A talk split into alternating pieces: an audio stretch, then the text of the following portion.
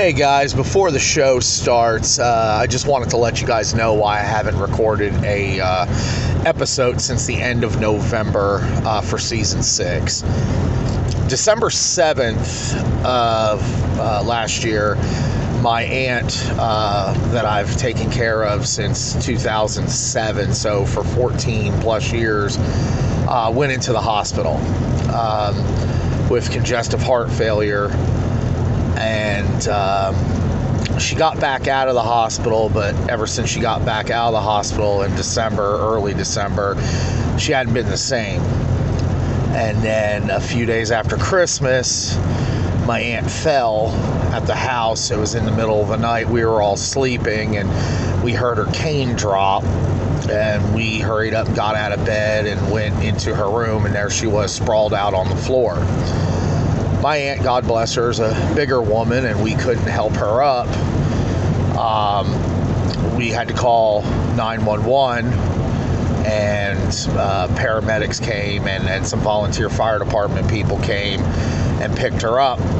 And as soon as they picked her up and set her back in her wheelchair, she started slurring her words. And that was an alarm that was set off, and she ended up going to the hospital and was transferred to another hospital where they could take better care of her. Well, since then, she's had a couple seizures. She had a stroke. She's on a ventilator. Her kidneys are failing, and they've started kidney dialysis and pretty much have told us the way everything's going, she's not responding. She's not coming out of sedation. And we were told that they were just waiting on us to give them word of stopping the dialysis and all of that. And as a family, me, my brother, and my uncle are the only family my aunt has left. We have decided, so she doesn't suffer anymore, that we would probably, if it doesn't get any better, that we would probably make the call to have her taken off the ventilator and all of that.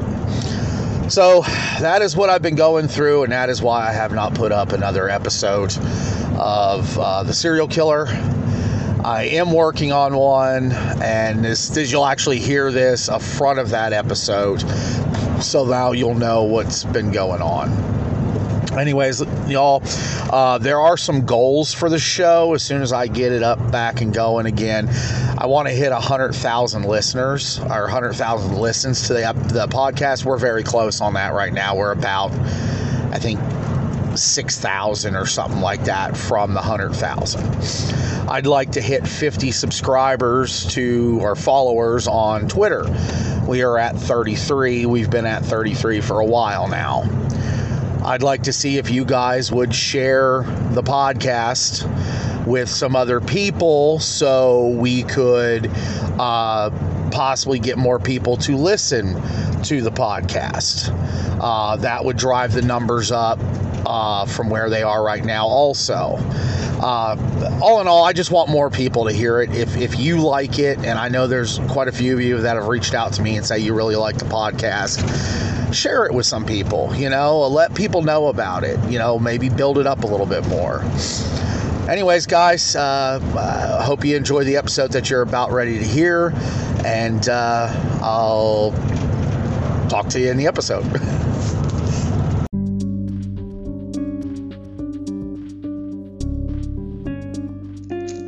Welcome back to another episode of The Serial Killer.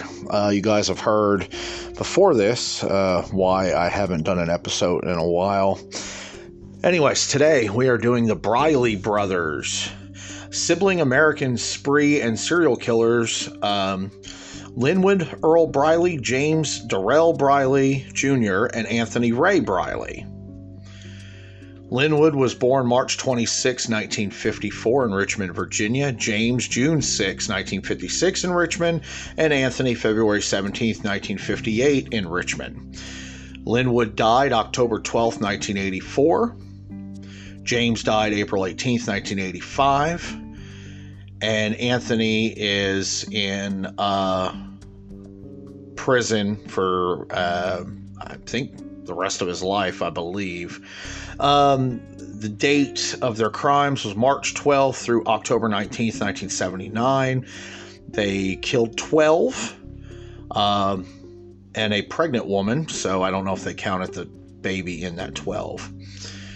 Early lives. The three Briley brothers, Linwood Earl, James Jr., and Anthony, were brought up by their parents in Richmond's Highland Park neighborhood. Their oldest brother, Edward Jerome Boot, left the home to live with relatives in North Carolina in his early teen years and was not involved with his younger brother's later criminal activities.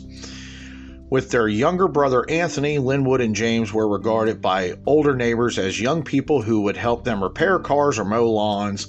The brothers collected exotic pets such as tarantulas, piranhas, and boa constrictors. When the brothers reached their teenage years, Bertha and James split up and she moved away. James Durrell Briley Sr. reported the only person the brothers feared kept his bedroom door padlocked from the inside overnight. First murder. January 28, 1971, the first killing was committed by Linwood at 16. While alone at home, Linwood fatally shot Orlean Christian, a 57-year-old neighbor, with a rifle from his bedroom window as she was hanging out some laundry on a clothesline. The crime almost went unidentified, but her relatives noticed a small bloody mark under her armpit at the viewing and asked the funeral director to re-examine the body. Upon a second examination, a small caliber bullet was found discovered under her armpit. Standing in Christian's backyard, a detective used a sheet of plywood to represent her body with a hole cut to represent the wound. He determined a bullet came from the Briley residence where the murder weapon was found, and Linwood admitted to the crime by saying, "I heard she had heart problems. She would have died soon anyway." Linwood was sent to reform school to serve 1 year sentence for the killing. James followed in his path, and at the same age, having been sentenced to time in juvenile hall for firing upon a police officer during a pursuit. Murder spree. In 1979, the three Briley brothers and an accomplice, Duncan Eric Meekins, began the 7-month series of random killings that terrified the city and surrounding region. Their first attack occurred March 12, 1979, when Linwood knocked on the door of Henrico County couple William and Virginia Boucher, claiming that he had car trouble and he needed to use their telephone. Linwood eventually forced his way into their home. He held the couple at gunpoint and waved Anthony inside. The two Brileys tied up the couple and robbed the house, dousing each room with kerosene after stripping it of valuables. As they left, a lit match was tossed on the fuel, and the two hurriedly packed their stolen loot, a television, CB radio, .32 pistol, and jewelry into their trunk and drove out of the area. William Boucher managed to free himself and his wife from their restraints, which Meekins apparently had not tied tightly enough, and escaped just before the house became engulfed in flames. They would be the sole survivors of the rampage, although their cat perished in the blaze. On March 21st, Michael McDuffie, a vending machine serviceman, was assaulted, shot, and robbed in a suburban home by the Brileys. 10 days later, March 31st, Linwood shot and killed 28-year-old Edric Alvin Clark over a drug dispute involving Meekins. On April 9th, the brothers followed 76-year-old Mary Gowan across town from her babysitting job. They followed her into her house, beat, raped, robbed, and shot her. They escaped from the residence with many of her valuables. The gang saw 17-year-old Christopher Phillips hanging around Linwood's parked car on July 4th, suspecting that he might have been trying to steal the vehicle. The gang surrounded him and dragged him in a nearby backyard. There, the three brothers wrestled him to the ground. When Phillips screamed for help, Linwood killed him by dropping a cinder block onto his skull.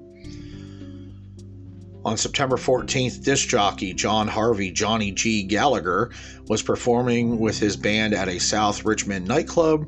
Stepping outside between sets for a break, he inadvertently came right into the hands of the Brileys. Having been looking around town for a victim all night without success, they decided to lie in wait for whomever might happen to step outside. Gallagher was assaulted by Linwood and put into the trunk of his own Lincoln Continental. He was then driven out to the ruins of a paper mill on Mayo Island, located in the middle of the James River, where he was removed from the trunk of his car and shot dead at point-blank range in the head. $6 was taken from his wallet and divided up. Gallagher's body was then dumped into the river. The remains were found 2 days later. When arrested months later, Linwood was still wearing a ring stolen from Gallagher's hand. On September 30th, 62-year-old private nurse Mary Wilfong was followed home to her Richmond apartment. The brothers surrounded her just outside the door, and Linwood beat her to death with a baseball bat. The brothers then entered her apartment and robbed it of valuables. 5 days later, on October 5th, just 2 blocks from the Briley's home on 4th Avenue, 75-year-old Blanche Page and her 59-year-old boarder Charles Garner were murdered by the brothers. Page was bludgeoned to death while Garner was fatally assaulted and stabbed to death with various weapons, which included a baseball bat, 5 knives, a pair of scissors, and a fork. The scissors and fork were left embedded in Garner's back. The victims of the final murders were the family of Harvey Wilkerson, a longtime friend of the brothers. On the morning of October 19th, despite having promised a judge earlier that day he would stay out of trouble while out on parole, James led his brothers on the prowl that night for yet another victim.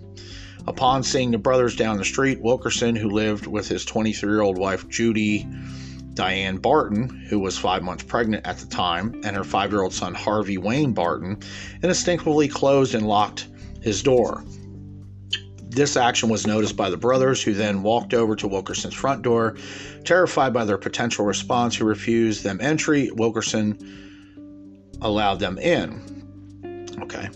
Both adults in the home were overpowered, bound and gagged, and duct taped. Linwood then assaulted Judy Barton in the kitchen, where she was raped within hearing distance of the others. Meekins continued the sexual assault, after which Linwood dragged Barton back into the living room, briefly rummaged in the premises for valuables, and then left the house. The 3 remaining gang members covered their victims with sheets.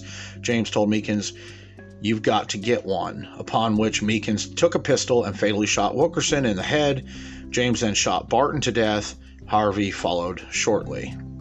Police happened to be in the general vicinity of the neighborhood and later saw the gang members running down the street at high speed. They did not know where the shots had been fired. The bodies were not discovered until 3 days later, but the brothers were all arrested soon afterwards. Capture and incarceration. During the interrogation by police, Meekins was offered a plea agreement in return for turning state evidence against the Brileys. He took the offer and provided full detailing of the crime spree. As a result, he escaped the death penalty and was incarcerated under an alias at an out-of-state prison away from the Briley brothers. Under the agreement, Meekins was given a life sentence plus 80 years, which at the time of conviction would make him eligible for parole after serving 12 to 15 years. A single life sentence with parole eligibility was handed down to Anthony Briley, the youngest brother of the trio, due to his limited involvement in the killings. Because of Virginia's triggerman statute, both James and Linwood received numerous life sentences for murders committed during the spree, but faced capital charges only in cases where they had physically committed the actual killing of the victim. Linwood was sentenced to death for the abduction and murder of Gallagher, while James received 2 death sentences, one for each of the murders of Judy Barton and her son Harvey. Both were sent to death row at Mecklenburg Correctional Center near Boyton in early 1980. Escape. Linwood and James Briley were the ringleaders in the 6-inmate escape from Virginia's death row at Mecklenburg Correctional Center on May 31st, 1984. During the early moments of the escape, in which a coordinated effort resulted in inmates taking over the death row unit, both Brileys expressed strong interest in killing the captured guards by dousing them with rubbing alcohol and tossing a lit match. Willie Lloyd Turner, another death row inmate convicted of murder, executed by lethal injection on May 25, 1995, stepped in James's way and blocked him from doing so. Meanwhile, Wilbert Lee Evans, on death row after being convicted of murder of Alexandria City Sheriff's Deputy William Truesdale, prevented Linwood from raping a female nurse. Evans was executed on October 17, 1990, despite pleas of clemency and confirmation from the Mecklenburg guards, who said they owed their lives to Evans. Alexandria's Commonwealth's attorney, John Clotch, opposed the clemency, and Democratic Governor L. Douglas Wilder, the state's first African-American governor, ultimately denied clemency. The group's initial plans to escape into Canada, two inmates, Lem Davis Tuggle Jr., convicted of raping and murdering one woman shortly after being released from another such crime, executed by lethal injection December 12, 1996, and Willie Leroy Jones, convicted of two capital murders, executed September 11, 1992, also succeeded, making it as far as Vermont before being captured at gunpoint by police. The group was held at Marble Valley Correctional Facility in Rutland, pending their extradition back to Virginia, splitting off from their two remaining co-escapers at Philadelphia. The Brileys went to live near their uncle, Johnny Lee Council, in the north of the city. They were captured on June 19th by a heavily armed group of FBI agents and police who had determined their location by placing wiretaps on their uncle's phone line. Executions. In short order, the remaining appeals ran out for both brothers. Several weeks before their execution, James Briley married Evangeline Grant Redding on March 28, 1985, in a prison ceremony attended by his father, James Sr.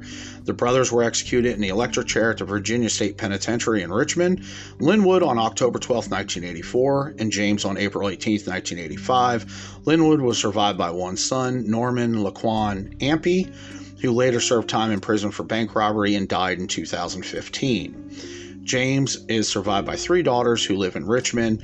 The brothers are buried at the Council Family Cemetery plot in Bethel, North Carolina. Anthony Ray Briley was given life sentence with a possibility of parole, as it could not be proven that he was directly responsible for any murders. He is incarcerated at Augusta Correctional Center, about 20 miles outside Staunton, Virginia. To date, all of his applications for parole have been denied by the State Parole Board, as have those of Duncan Meekins, despite recommendations from former prosecutors Robert J. Rice and Warren Von Schutz, who have cited Meekins' assistance in prosecuting and convicting the Briley brothers. Victims. January 28, 1971, Orlean Christian, 57. 1979, March 21st, Michael McDuffie. March 31st, Edric Alvin Clark. April 9th, Mary Gowan. July 4th, Christopher Phillips. September 14th, John Harvey Johnny G. Gallagher. September 30th, Mary Wilfong. October 5th, the double killing, Blanche Page and Charles Garner. October 19th, the Wilkerson family, Harvey Wilkerson, Judy Diane Barton, and Harvey Wayne Barton. All right, everybody, that was the Briley brothers. 2, 3, 4 people that needed to be taken off the streets. And, well, that is that episode. We are on Twitter at the Serial Kill 11. Would love to get some more followers there. And as always, thank you so much. Sorry it's taken so long. I'll try to get on a better schedule, but life does get in the way, and, you know, hopefully you all understand that. All right, till next time.